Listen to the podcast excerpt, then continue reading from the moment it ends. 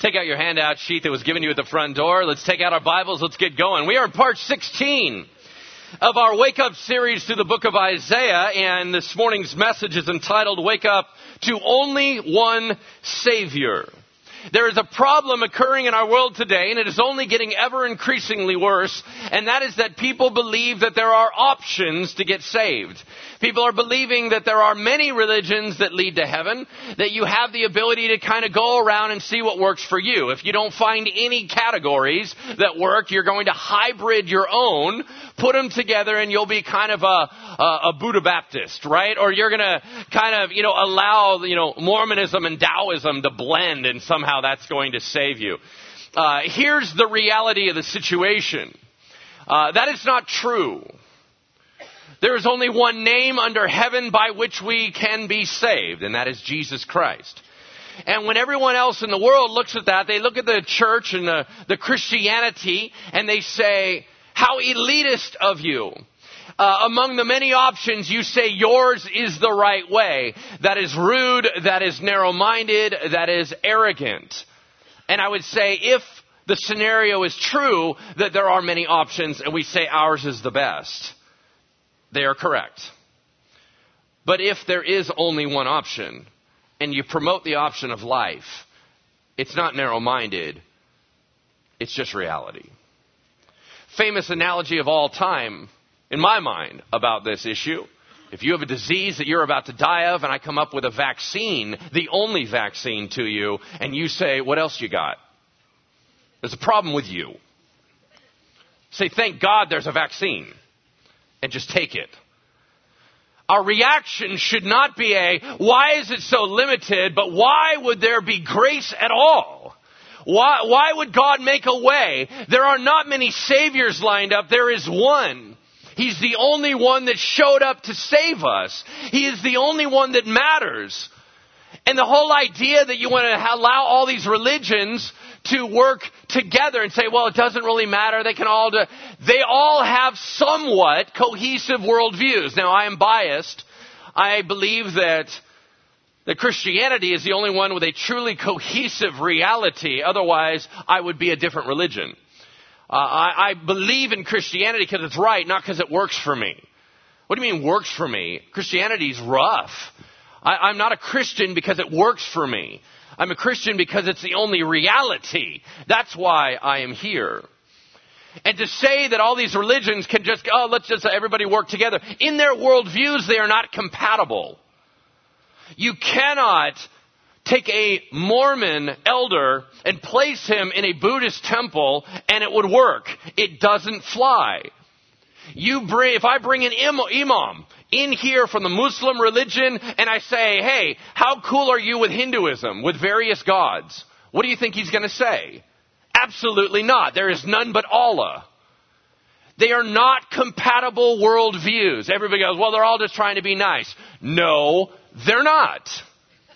They do not work together. They will not work together because the worldviews clash. The Bible says there is one God, three persons Father, Son, Holy Spirit. The Son of God came down here in the flesh and rescued us. He is the gateway by which to get to heaven.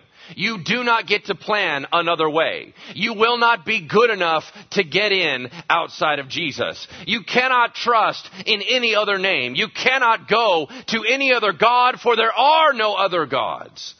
He is not one of many options. He is the only option. Therefore, the fill in the blank on the sheet in front of you, amen. The, she, the fill in the blank on the sheet in front of you is this. Only Jesus leads to heaven. Only Jesus leads to heaven. Let's transition. Where are we at in this series? Well, we are actually in chapters 42.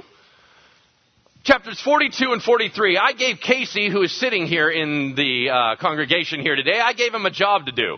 I told him to teach 40 and 41. He failed me. He taught 40 real well and bailed out on 41. Uh, yeah, amen. Right on. I am not backing up because of his failure. I am advancing forward. Uh, we, we went through the passage together, and uh, I was talking to him about the idea that what we're trying not to do is to duplicate some pieces that we've already touched on or that we will continue to touch on. And as he was led, he continued to focus on some pieces that God had accelerated in his heart. And so, in doing so, he continued uh, the series through mostly focusing on chapter 40. Understand that you did not miss anything in 41. We are going to continue to grab all those concepts. But we are beginning today in chapter 42, if you'd like to turn there. This is the first of what is called four servant songs. Servant songs uh, are very significant in Isaiah. Uh, a lot of them talk about the Messiah. But I need you to understand the concept of servant, or what I'm about to read will get very, very confusing. Servant, biblically, means an agent upon the earth that carries out the will of God. Yeah? That's it. Just remember that. Someone or something on the earth carrying out the will of God as he wishes it, that is a servant. Therefore, the term servant can apply to what? A lot of things. There are three primary servants mentioned in Isaiah. There's King Cyrus that is only reflected upon briefly. King Cyrus was called the servant of God. He was a pagan king. He was the pagan king of the Persian people. Why is he called a servant of God? Because God used him as an instrument here on earth to carry out his will that Israel might be able to go home. He will be reflect, reflected on. The two major servants reflected upon in Isaiah are Israel and Jesus. Israel, the Messiah. Israel and the Anointed One. The concept of servant is simply this Adam was a servant of God. God creates Adam and he says, I want you to be my steward. I want you to carry out my will here on earth. But Adam loved his sin more than God, and he failed. Israel was created out of nothing, pulled from a polytheistic Abram guy pulled out of nowhere, revealed himself to this man, created a people group. The Jews flowed from Abraham, and they became the salt and light of the world. They were the servant of God on the earth. If God wanted to communicate something to the world, he was going to channel it directly through Israel out into the world. They failed. They loved their sin more than God. 2,000 years ago, God said, I will take it upon myself, sent his son, Jesus Christ, to come into this world to be the servant that everyone else failed to be. He comes in and does the will of his Father to a T, in all perfection, in all sinlessness. He comes in and obeys everything carries out righteousness, fulfills all vision. When he gets done, he can say to his father, it is finished. I did everything you asked me to do. I lost none given to me and I advanced your kingdom and we are now ready to go. What's intriguing is that God always has a servant in the world. There will always be a remnant. So who is the servant now? Jesus said, It's better that I go away. Why? That I might be able to send the Holy Spirit to indwell you. Do you understand that the church is now the primary, not only, the primary servant of God to carry out the will of God on the earth? How are we doing with that role? Do we love our sin more than God? Are we failing as well? I would suggest to you we are. We cannot condemn Israel for that which we ourselves do. It doesn't make sense. We love sin too much and God too little. And that is why I believe we come to church. We want to be different. We want to be transformed. It is a battle. I get it. But know this the only reason why true Israel and the church, which, by the way, that is God's remnant on the earth, the church did not replace Israel. The church is grafted in with Israel. That's different. Be careful with that one. The only reason why true Israel and the church have not been cast aside like all the other servants that failed is because of the indwelling Holy Spirit. God will not throw away himself. The Holy Spirit is upon all children of God, is within all children of God, and is our guarantee that He will get us home. Today is an encouraging message. Today is a message about salvation. Today is a message about our King. So turn with me to Isaiah chapter 42, verse 1. Behold, it says. Take notice, pause, consider. Take notice of my servant. That's the Messiah. The representative in the world. He said, whom I uphold, whom I sustain, whom I uh, empower, whom I direct. He is my chosen. In Luke 8:35 on the Mount of Transfiguration, you remember this story? Jesus takes Peter, James, and John, the inner three, takes them up on a mountain. There, a cloud descends upon them. Two guys show up. Anybody remember who they were? Elijah and Moses. They show up. Man, that's gotta freak you out. I don't even know how they knew them. Maybe they read their lanyards, name tags. I don't know. Peter's freaking out, man. It's so great that they're here, God. We got to set up something so we can hang on to them. And he's like, man, you are missing the whole point. Jesus starts to glow. You see the glory of God emanate out of the very core of Jesus Christ. And a voice comes out of heaven.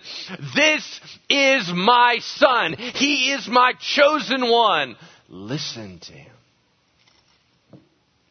You think that wasn't a fulfillment of Isaiah? Remember, I told you Isaiah is quoted in the New Testament all the time. A lot of what Jesus did and fulfilled and talked about are direct references to Isaiah. Israel was looking for a Messiah. Isaiah talked about the Messiah. Jesus was that Messiah. That's kind of how it works. Behold my servant whom I uphold, my chosen in whom my soul delights. Do you remember at the baptism of Jesus Christ? A voice comes from heaven and says, This is my son in whom I am well pleased. That's a fulfillment of Isaiah. I have put my spirit upon him. When?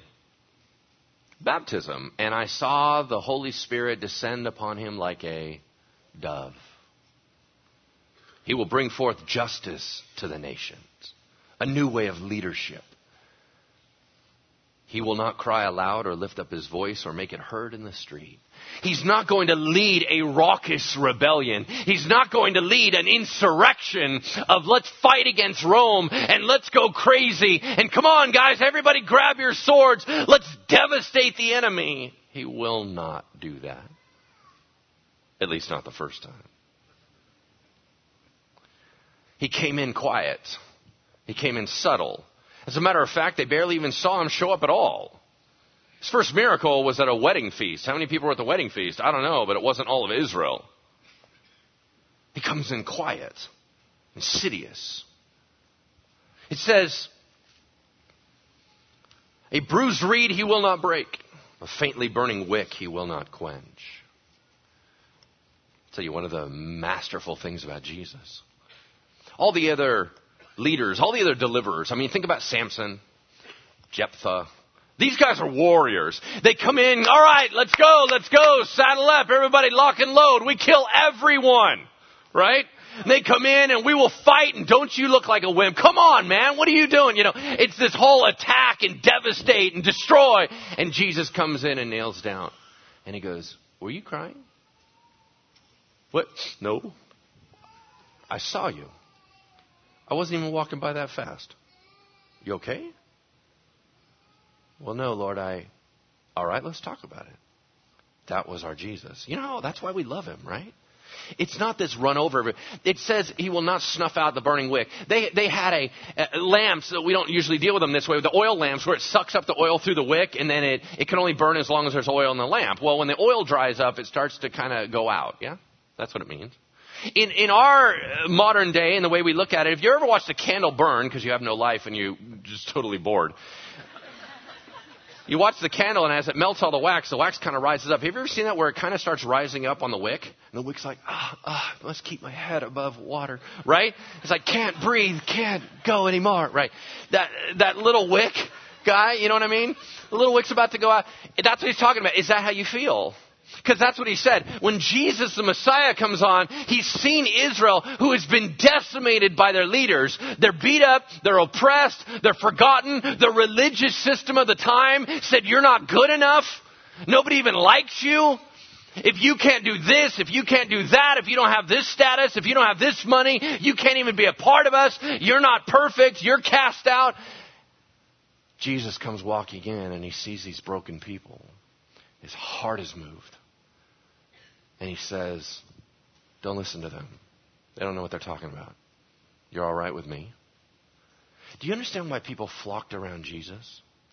Do you understand why all these outcasts would run in? Because finally a rabbi would look them in the eye and speak of their value. That's what it means. He will faithfully bring forth justice for the oppressed, the needy, the unrepresented. He will not grow faint or be discouraged till he's established justice in the earth and the coastlands wait for his law. What do you mean the coastlands? So Jesus is coming to the beach, right? Is that what it means? Huntington Beach. No. No, when you live in an ancient world and your maps only go so far, the coastlands are kind of the edge of the world. That's Gentile territory. So to a Jew, this is a little shocking. They're like, wait, wait, wait what do you mean the Gentiles wait for your law? The Gentiles don't have any interest in you at all. Oh, they will. Thus says God, the Lord, who created the heavens and stretched them out, who spread out the earth and what comes from it, who gives breath to the people on it, and whose spirit to those whose walk in it. This is the master of the universe now speaking to mankind. He says, verse 6, I am Yahweh.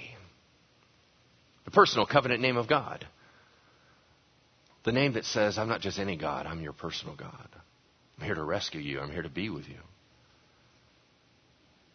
I have called you in righteousness. I will take you by the hand, guide you, direct you. I will keep you and protect you, Messiah.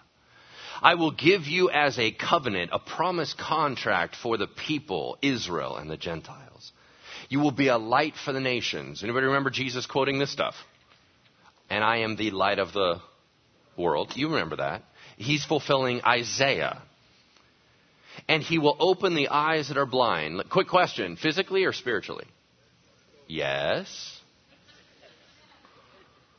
To bring out the prisoners from the dungeon. Emotionally or spiritually? Yes. From the prison that those who sit in darkness, lost, alone, abandoned, and helpless. I am the Lord. That is my name. When the Bible says name, it does not mean title, it means identity. That is who I am. Who I am is master. Who I am is I walk in and I change things. I am the Lord, that is my name. My glory I give to no other, nor my praise to carved idols. Behold, the former things have come to pass, and new things I now declare. Before they spring forth, I will tell my servant of them. Jesus said, I am here to reveal the will of the Father. I only speak what my Father tells me to speak. Then I paraphrase 10 through 13. Let all the world sing a new song of God's might in restoring his people. Verse 14.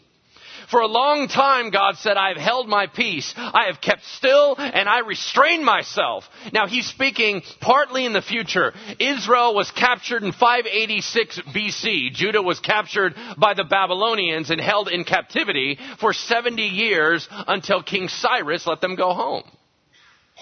Is that what he's talking about? He held his peace for 70 years, not wanting to discipline them, knowing it was best for them, but in his love for them, wanted to rescue them. That tension that God feels all the time. I love them desperately, but they won't listen to me, so I have to bring discipline upon them, and I don't want to discipline them, but I have to for their own good. Or is he talking about from all eternity he's kept restrained? I think he's probably talking about both, right? But now I'm going to cry out like a woman in labor. I will gasp and pant. I will give full vent to my emotion and my passion. Verse 15. I will lay waste mountains and hills and dry up their vegetation. I will turn the rivers into islands. I will dry up the pools. I will lead my spiritually clueless, blind Israel in a way that they do not know. In paths they have not known, I will guide them. That is fresh places. I will turn the darkness before them into light, the rough places into level ground. These are the things I do, and I don't fail. You know what's so cool about that? Jesus can get you home. Are there any obstacles he can't get through? But Lord, I'm, I'm faithless. I know. That's not going to shut me down. But God, I'm just weak. I know. I have more strength than you do anyway. I wasn't relying on yours. Oh, but God, I've sinned. The sin. You don't know the depth of the sin. I don't know the depth of your sin. Right. Oh, I'm quite clear. But I take care of that. Where sin abounds, grace abounds more. If I want to get you home, nothing will stand in my way. If you have the Holy Spirit, I have a guarantee I will get you home. You cannot get shut down. No one can block you from me. There is no obstacle that can shut you down. I will transform you. I will rescue you. I have gone to prepare a place for you. And if I prepare a place for you, I will come back and bring you to be with me. When God rescues, God rescues. Nobody shuts that down. Yet in Israel, there are those who trust in idols still and not God. Verse 19. Who is blind but my servant, or deaf as my messenger whom I send? Whoa! What? I thought we were talking about Jesus, the servant. Nope. Just switched it on you. Servant switch. No, we're talking about Israel now. Okay? Remember, servant has multiple meanings. It's talking about Israel. Who is blind as my dedicated one? Blind as the servant of the Lord. He, meaning Israel, sees many things but does not observe them. His ears are open, but he does not hear. I paraphrase. He said, I lifted up my law to Israel, but they didn't listen, so they will be handed over by God to be judged and burned. And Jerusalem was sieged, as I told you, in 586 and burned to the ground. Is it any wonder that Jesus had this famous message, He who has ears, let him hear? Yeah? Israel was deaf. God had been calling and calling and calling, and they're just not listening. I ask you now, are you listening and attuned to the voice of God? Or do you have so many other things that are more important in your mind? I'm not, I'm not talking about, are you paying attention during the message? That's not what I'm talking about. I'm talking about at home. You walk out of this building, are you hearing God? Why are you not hearing God? Why are you not listening to God? He's crying out. He's talking to you. He, he guides you. He directs you. But are we even listening? Or are we those crowds that follow around Jesus because we want to see flash or we want provision or we want something from Him, but we're not listening? Wow. I don't know. But now, thus says the Lord, He who created you. Israel, I made you from nothing. O Jacob, he who formed you, O Israel. Fear not, for I have redeemed you. I have called you by name. You are mine. When you pass through the waters or any obstacle, I will be with you. Through the rivers, they shall not overwhelm you. When you walk through the fire, you shall not be burned, and the flames shall not consume you. For I am the Lord your God, the Holy One of Israel, your Savior. Wait, wait, wait, wait, wait. If God's a Savior and Jesus is a Savior, that means Jesus is God. Hmm. Why did they crucify Christ?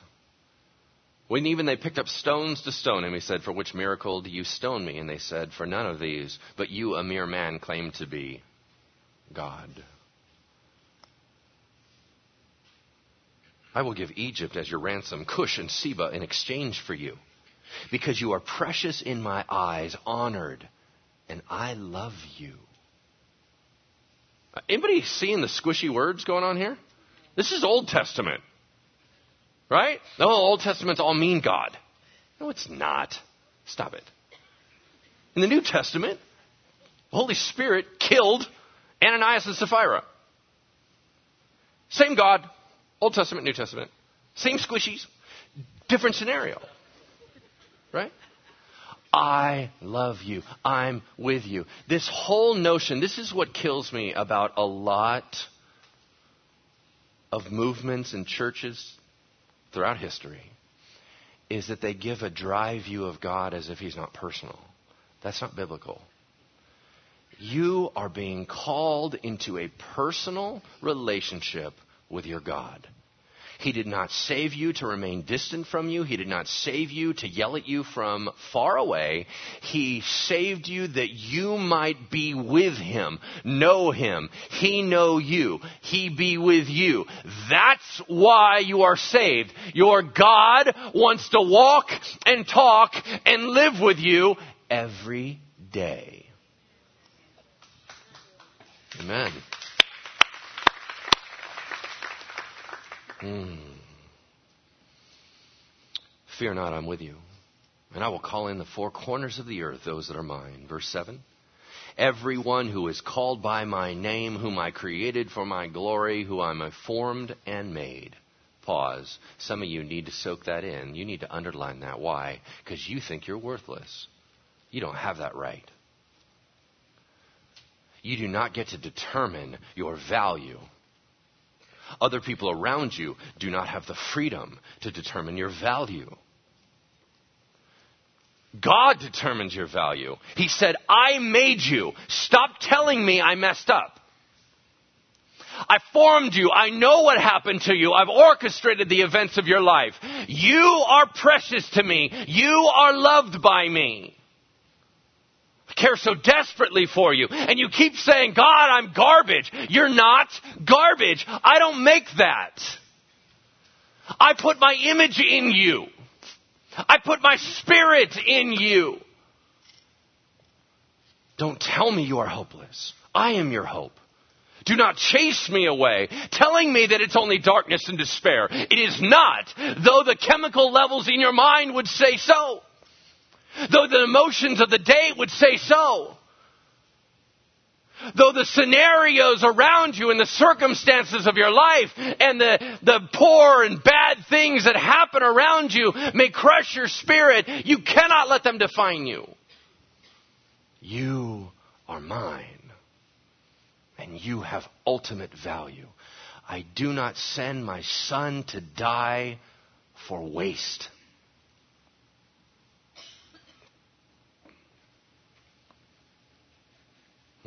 Bring out the people. Who's he talking to? King Cyrus.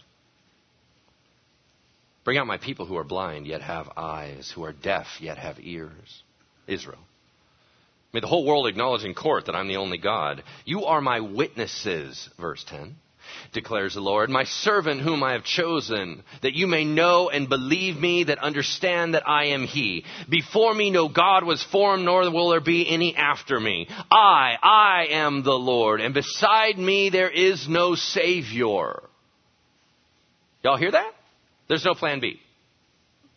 Jesus, that's it. No plan B.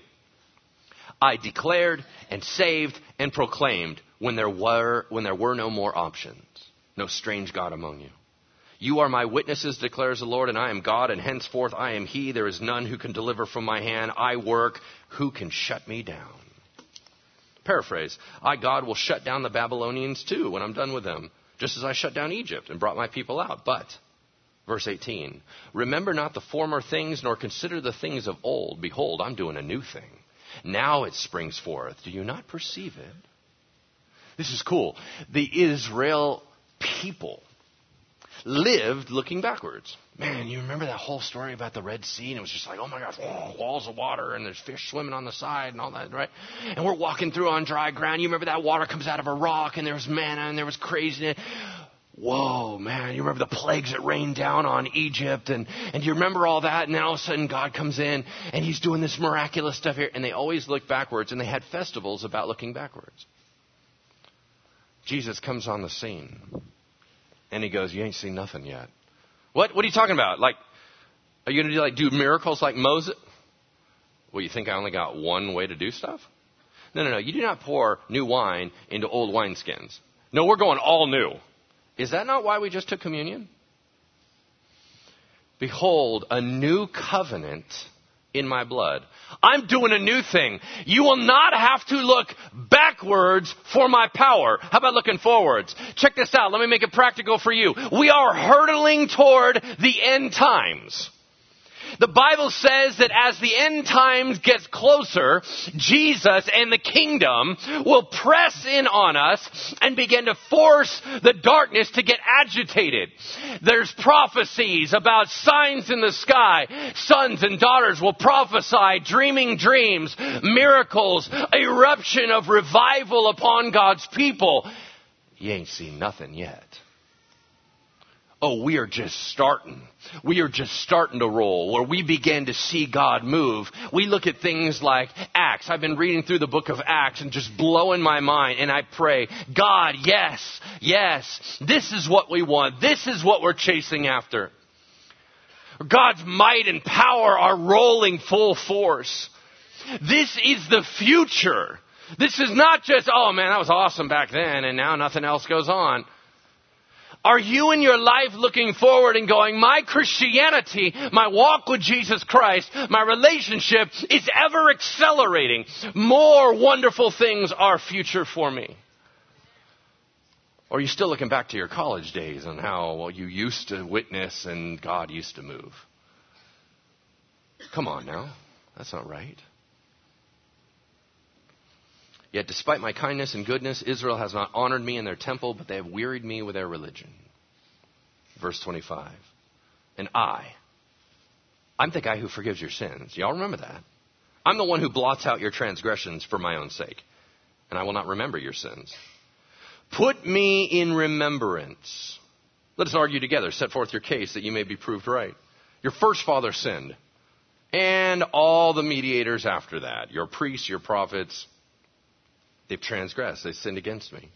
Therefore, I will profane the princes of the sanctuary, meaning Israel's priests, and I will deliver Israel to utter destruction and Israel to reviling. Well, that was discouraging at the end there. Just everything was going awesome until that last part. But isn't that the tension? Isn't that the tension? Israel, I love you, I love you, I love you. Why do we have to go down this destruction road? I really don't like it. I would much rather bring joy into your life. I want to be with you. I want you to be with me. Why can't we go on vacation? Why are you always grounded? And boy, isn't it like that in our own lives? God loves me one day. I mean, if you guys read my journal, you would swear I was schizophrenic. I read my, i have been writing my journal right this whole year. I'm doing this prayer time in the morning. I'm writing all my prayers out, and I'm just like, God, you are good, you are good. Right? I'm like doing all this little woo, and I'm making, making hearts over my eyes and stuff like that. You know what I'm saying? The next day, God, why? You know, it's all in, you know, it's written with my left hand, and it's just. God, everything's awesome. No, everything's terrible. But there is that tension there is that tension at all times. I love you. Can we please walk in victory? Jesus gave us an easy yoke, a light burden. Boy, do we mess that one up. It doesn't have to be that way, where everything's hard all the time. At least not internally. There is a way of joy. And that way of joy is called surrender surrender by a moment by moment basis to say, Yes, Lord, I want to do it your way. But boy, we struggle against that one, yeah? That's a tough one.